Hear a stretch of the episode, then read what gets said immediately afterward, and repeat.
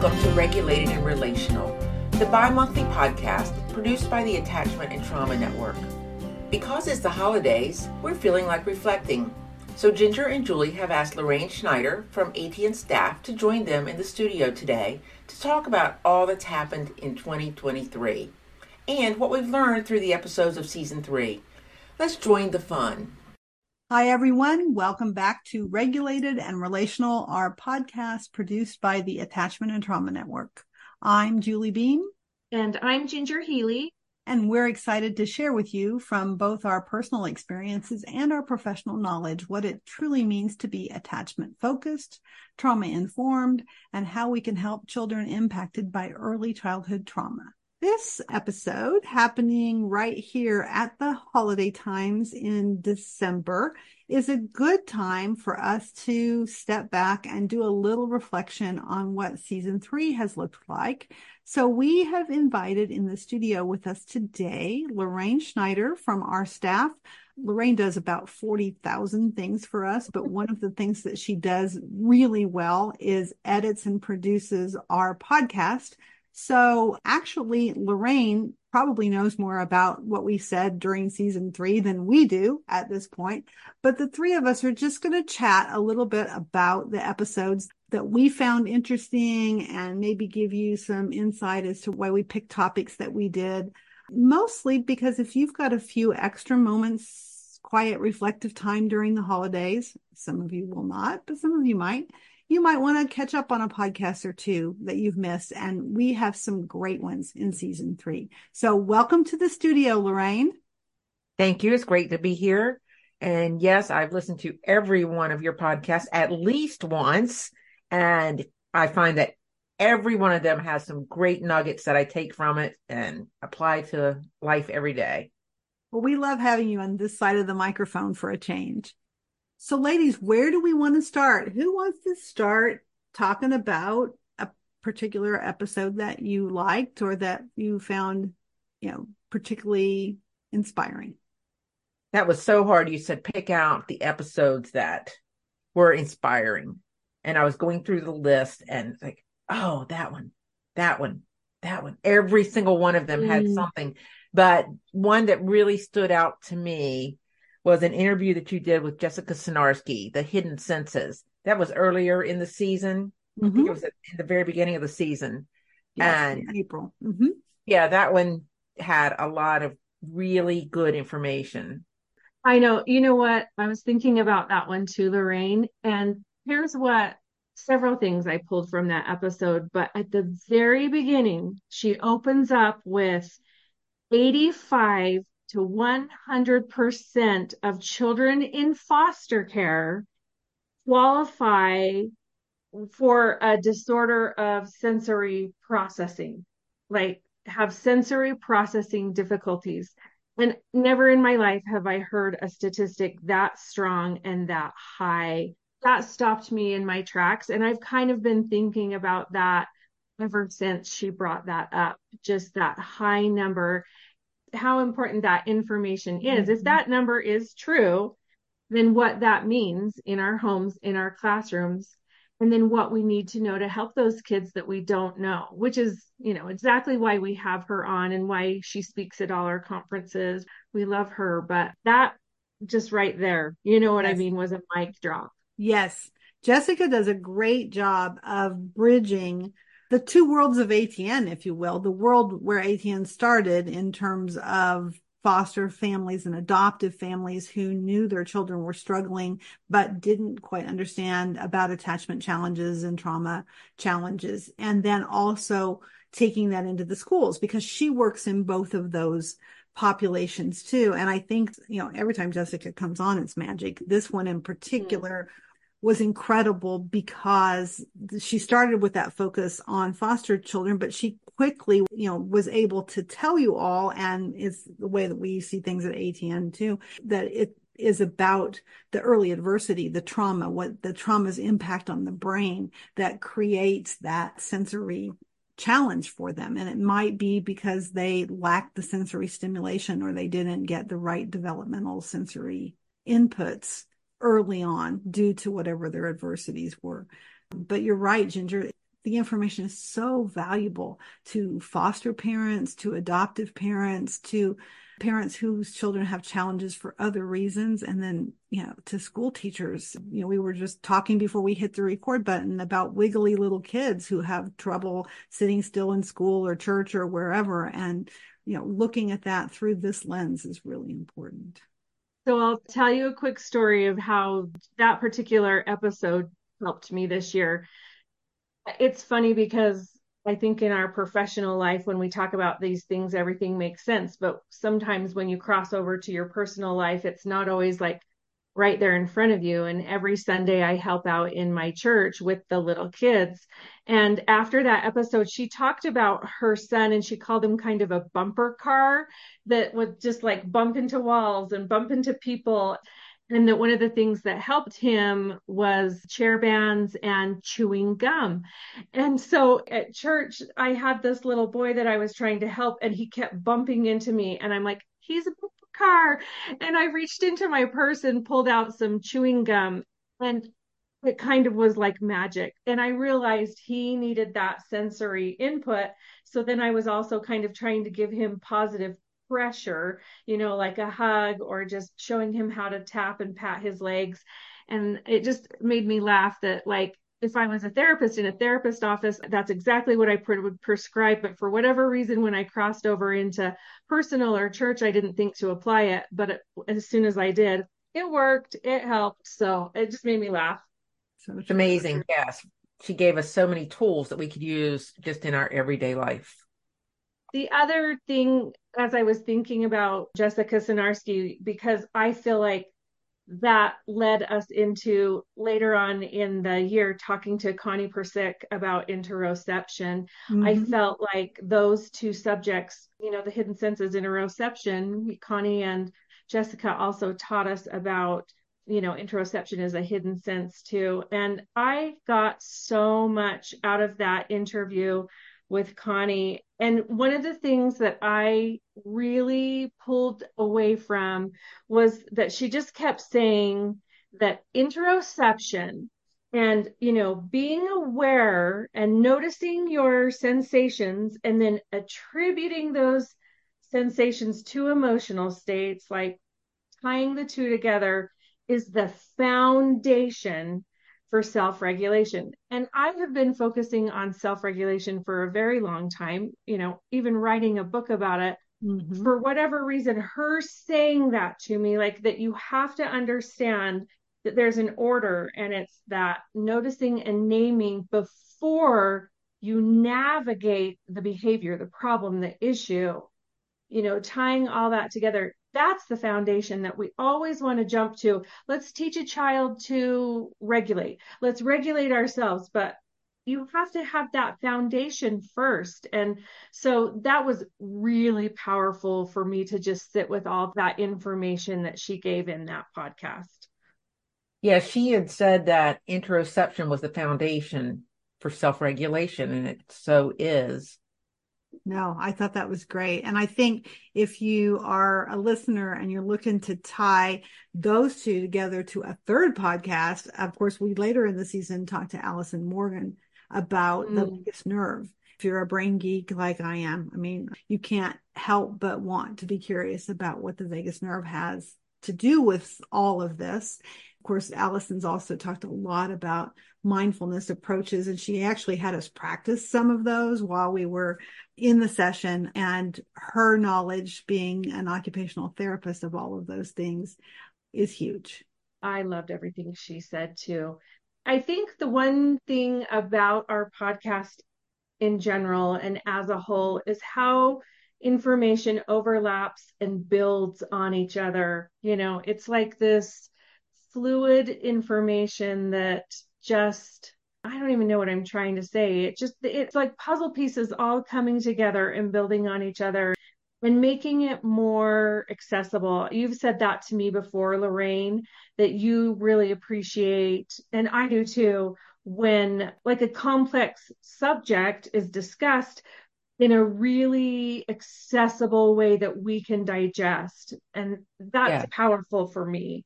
Well, I think going back to the vagus nerve kind of fits in with what you were just saying, Ginger, because she was talking about an OT has these checklists that you do handwriting practice, but it really all boils down to calming that nerve and being able then to regulate yourself.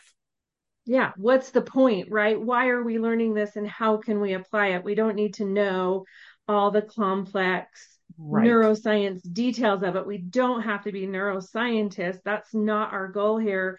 It's just how does this information help us look through a new lens so that we see a child differently and ourselves so that we can respond differently to them? Exactly. And there were other episodes that definitely hit the regulated side of regulated and relational. But I want to talk about a couple of my favorites that were really more on the relational side. I love it when we bring attachment topics to this podcast because we know as the attachment and trauma network that a lot of times attachment is not part of what's being talked about when trauma informed care is being talked about. And it's so critical because relationships are, you know, the cornerstone of all of that. So we did some pretty deep dives. I personally had to do some deep dives. The deepest dive I did all year was around the inner working model concept of attachment theory. I loved it because I had to learn and relearn some of that information in depth. And I hope that we presented it in a way that folks learn something and can connect the dots to the importance of what happens if you don't get that early relational piece and how that really does set you up for some challenges because your inner working model is different and shifted and you are going to have to be aware of that so that you can also work towards helping yourselves in with that. I feel like that that episode on the inner working model you and I had both read Gabor Mate's The Myth of Normal this year, mm-hmm. which both of us would agree needs to be on everybody's must read list. It's truly life changing and it's rich enough that it's just not an easy, quick read. It's taken me months and months to get through it. And I'm glad because I've kind of had to sit with it. But in that episode, one thing that you talked about that took me a while to really digest was that authenticity piece that it's human to tamp down your authenticity in order to choose a connection mm-hmm. over that because connection has to be that first need. It's an innate need. It's a biological need. We're wired for it. But authenticity, we need that too. And so, how tricky it is to balance those. Because we really need to be seen in those relationships. That's what makes yes. a relationship cement itself is for you to feel seen and you can't be seen if you're not authentic. If you're just going along with the group to stay connected you can't really get those deeper feelings. It's so very true that kind of makes me think about the episode on the importance of belonging because mm-hmm. that's what mm-hmm. that particular episode was all about. It was talking about fitting in versus truly belonging. And something that was said in that episode that really struck me was that true belonging doesn't require you to change who you are. True belonging means you can be who you are, whereas fitting in requires you to change who you really are. We're social creatures and love and belonging are one of our crucial needs the episode on belonging really talked about that and how the feeling of belonging affects everything about us and everything we do.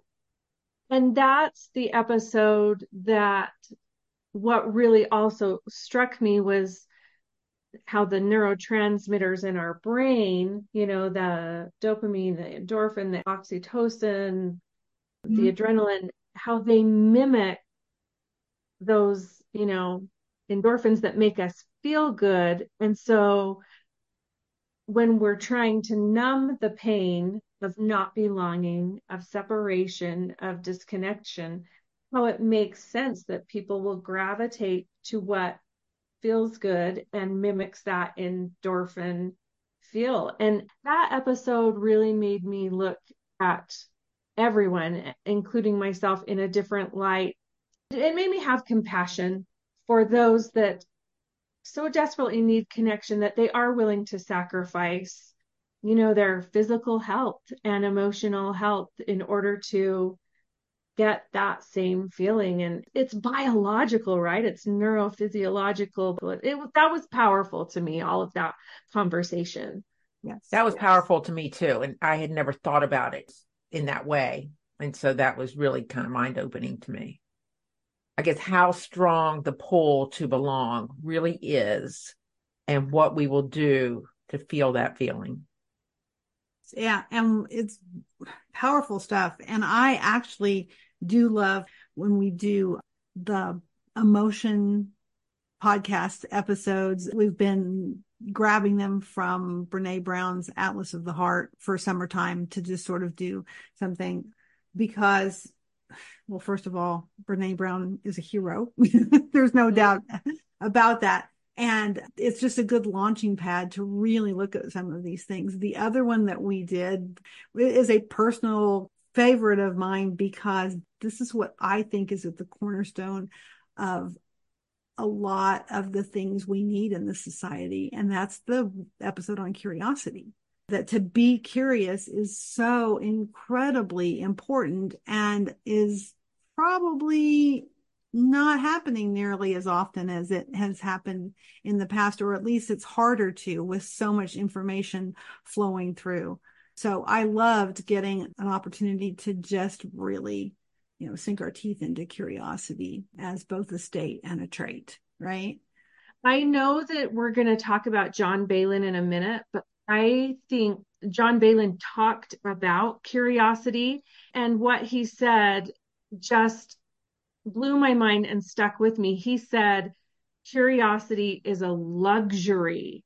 Like, we need curiosity. The first step in actually being able to be in that higher part of the brain where we can make important decisions is that ability, you know, to be curious.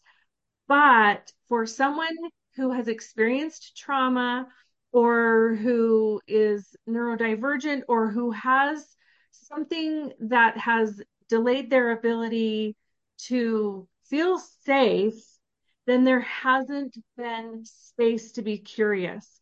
Because if you're going to be curious, you cannot be distracted. You've really got to mm-hmm. sit with it, right? And explore it. So safety comes before curiosity. That whole concept of thinking about curiosity as a luxury because we say it all the time. It's in the PACE model that we full heartedly believe is an essential strategy in therapeutic parenting is the C is curiosity. And we say, you know, get curious, look underneath the behavior, find out what the behavior is communicating. It's true. I still preach that. I fully believe that. But what he's mm-hmm. saying is you cannot be curious. You cannot have wonder and awe and curiosity until you are safe, until right. you fully feel safe. And that was really powerful because the other thing that we talk about all the time is the importance of felt safety. So, mm-hmm. those were beautiful, powerful words to me on the importance of safety and the value of curiosity and how healing that concept is. Right. Oh, I agree. I think that for educators, knowing educators, especially ones that are teaching at the upper levels or teaching in the gifted classes, the higher classes, curiosity is something that they do spend a lot of time thinking about how they bring it out in their students because that's what causes a student to use all of their executive functioning skills and move forward, you know, in exploring things and going deeper and to really break it back down, you know, and help explain why some children are not as curious as others is really important for us from a trauma informed lens that it is a luxury. The whole concept of safety and the concept of not feeling like they're connected and in a relationship and not able to regulate themselves. You can't be curious without those things. And so it's, interesting, you know, to be able to offer that up to the educators who would listen to our podcast as this is another area in which they're impacted, but then also to say that if we're not curious as adults about why a student is responding or reacting in a way that they are, that we're going to be missing a huge piece on how to help them. Curiosity also requires vulnerability because mm-hmm. you saying that I don't know the answer and I'm going to look for the answer, which goes back to feeling safe. You feel safe to be vulnerable. Mm-hmm. That's so good, Lorraine. Where to next, ladies? There were so many episodes. Anything else that stands out? Yeah, what else you got, Lorraine? I think I kind of talked about mine. Well, one episode that really stuck with me was the school to prison pipeline episode. Mm. And Leonard Webb is from my great state of Maryland. So there was a little mm-hmm. connection there. But I had not given a great in depth thought about the school to prison pipeline and why it happens, and more than just a surface thought about it. Mm-hmm. And I guess shocker, it's all about relationships, as is everything. But he really drove it home that that's what it's about. And he said that, let me see if I say this correctly, that underfunded schools lead to overcrowded prisons. He put into words what we already knew. And he also said that the change that we need to make to change this pipeline, he said that it may not be easy, but it's really a pretty simple process. And mm-hmm. I thought that's true with a lot of things that we talk about in this podcast. Some of these paradigm changes may not be easy, mm-hmm. but they're mm-hmm. really pretty simple when you think about them.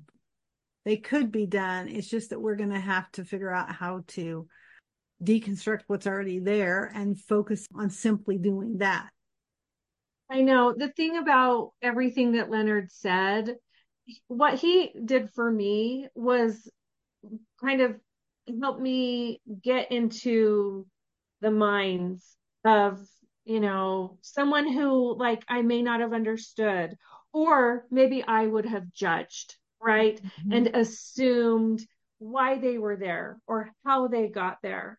But he really put into perspective like oh no no no. Like help me out here, Lorraine, because you had said something before we started recording that he said that students would choose.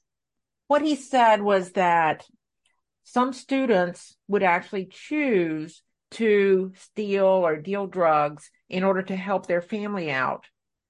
And they would end up in prison, but they would feel that it was almost a badge of honor because they had done something good to help their family, and that was the price to pay to mm-hmm. do what they could do. And that was the best that they could do.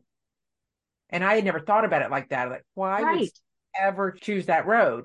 And he explained the thought process that goes behind it. Exactly. And that's what I mean. Like, I love that he's really shifting that lens for us of understanding too, because he also said something like the predictability is so powerful, right? That the problem with somebody going into prison is once they have gone in, now they understand it. Now they can predict it. Now it feels safe because they understand the routine and they realize, oh, I can do this, I can handle that, which is really unfortunate because that's not at all where we want to go with it. But it just goes to show how important that structure and routine and predictability is in creating that sense of safety. Yes. Right. Yes. That we have to create it in different ways because we don't want someone to choose prison because of that.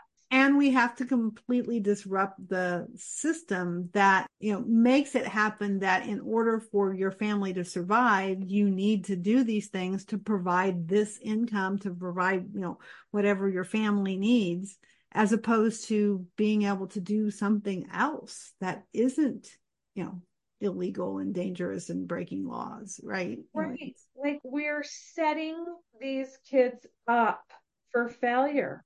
So that's going back to what he said about really, guys, it's not that complicated what we need to do here. Mm-hmm. We're making it, you know, it's the way things are set up. It's a pipeline because of that. And Right. so it was that was powerful. Yeah. It was. He talked about, I mean, it goes back to when we were talking about belonging, and he talked about the children that did not get the sense of belonging in their life. Often you have that sense of belonging and community and camaraderie in the prison. Mm-hmm. And so Right. inside there, they're getting that need met, and it's a fundamental need. So we need to be sure that they get that need met earlier out in the world, in their homes and in their schools, so that at least that pull is not there for them. It was an incredible spotlight on systemic trauma, on systemic things that lead to long term trauma and even to generational trauma for families where lots of folks in their family have been incarcerated. And I mean, we need to think about it, think what action we can be taking on that. Well, we do have one podcast that, as we were all going through these and deciding which ones we wanted to talk about, that all three of us agreed we needed to talk about. So we've saved it for last because we got to tell you, it might be season three's mind blowing podcast. And if you haven't listened to it, I'm going to tell you it's episode 48 and it's entitled The Power of the Pause. And when I first heard this concept, I was so excited that somebody had put words to what I think is the secret sauce for so much of what we need to do in our relationships and in the ways that we become trauma informed. Who wants to start? I mean, it just, we love this podcast in particular. I'll dive in. I, yeah, this was definitely my favorite for several reasons. I've read John Baylin. I've loved his books and his information, but it was my first time hearing his voice and seeing him and interacting with him. And I just fell in love with him. I felt like he was, his whole presence and demeanor was just very regulating, very soothing. He was very kind, very compassionate. I mean, it was very obvious that he was incredibly intelligent. That was, you know, obvious, but beyond that, that he was applying his knowledge in this absolutely compassionate way, like in how he worked. I felt like I was in this like one-on-one personal therapy session with him where he was just co-regulating with me and making me feel incredibly brilliant. He brought out the best in me. Like it was just a beautiful conversation that I treasure on a mm-hmm. very like personal, you know, selfish Yep. note there. And the same thing was happening for me, Ginger. I mean, I felt like he saw us both and led us to places where we gave examples of times that we had either used this pause to help regain our thinking brains, help regain our responding instead of reacting, but also just, yeah, I mean, he was just so affirming and so affirming of the fact that we can't always get it right, that we're human beings. And his labeling this and drawing the attention to how important it is that before we react, we decide we're going to respond and we take that pause. Why it works neurologically from a neuroscience standpoint. It was enlightening. It was something that I had sort of stumbled on doing in the middle of my daughter getting dysregulated, that she would get so dysregulated that I finally figured out how to do it, but nobody had ever given me the words. Nobody had ever said, well, you're using the pause, you're pausing, you're giving your frontal brain a chance to, you know, decide what your options are here and to get you into a, a place where you're going to respond in a different way than you might have if you were responding from a more emotional part of your brain. And it's simple, but it's not simple at the same time. It was just beautiful. And having John come in the studio, Dr. Baylin, to talk to us about it, I feel like I can call him John because I feel so connected to him at Yeah. this point, right? Was just, yeah, I would love to have him come back and talk to us some more, really. we definitely need that. A lot of the things that happen, a lot of the really good things that happen, sometimes happen before we even push the record button. Mm-hmm. I wish we had recorded so many things that we feel lucky enough to have happened that didn't, you know, get recorded. But, you know, he spent a lot of time with us, probably a good half hour, hour before, just teaching, just mm-hmm. talking and teaching to us that we felt we experienced a master class. So I do think we ought to have him back because yes. there's so much more to talk about. But Lorraine, I'm monopolizing this. Tell me your thoughts that what you got from his podcast. Well, what I got from his podcast, he was talking primarily about children or mostly traumatized children who are very quick to react, come at it with a snap response. But think about even ourselves. If we just take a moment and pause and, mm-hmm. and then react, how empowering that is that we have the ability to control our reaction and how self regulating that is, that we can do that for ourselves and how co regulating that must be for our children, either in our homes or in our classrooms, to see us do that and to model that skill for them. So even though he was coming at it from a traumatized child viewpoint, it applies to every single one of us every single mm-hmm. day throughout our lives. And I think that you hit on something really important because one thing that he said was one of the things that makes it harder for us as adults is that we can easily become dysregulated when a child is dysregulated, right? I think we all know that. But what he said was that one of the reasons that that happens is there's this lack of reciprocity. So, like, as the three of us are talking, when you guys nod your head or when you smile, it validates what I'm speaking and it gives me confidence to keep going that what I'm saying is important and what I'm doing is important. Why that really hit home to me, what he was saying is oftentimes if I'm working with one of my kids and they're dysregulated. And it's hard to get on the same page because there's this lack of reciprocity. Mm-hmm. they're not validating and helping me continue to going. I'm having to do that on my own. I'm needing that ability to stop to pause and to get myself together so that i respond in a way that helps them. And that was really impactful when he said that that because of that lack of reciprocity i have to find that within. I have to build that and strengthen that so that i can do that for myself and for my child. And i've been you know talking a lot about that regulation cycle that the step one is all about the adult getting soothed and calm and balanced first. It kind of highlighted why it is so hard sometimes. Mm-hmm. I mean, I, it gave me more compassion for myself and for that other person that I'm trying to co regulate and why that pause is critical. So I've been sitting with that too. That was a really great learning moment for me. What he said was his quote was, We can upshift our brain by pausing. Mm-hmm. I love that. Upshift your brain yeah, because the dysregulation downshifts the child is already downshifted. It can downshift us. So that pause gives us that power to upshift so that we can get them to upshift. That is powerful visualization. I like that. Yeah. Well, it definitely was a favorite of ours, and we hope that it is a favorite of yours as a listener.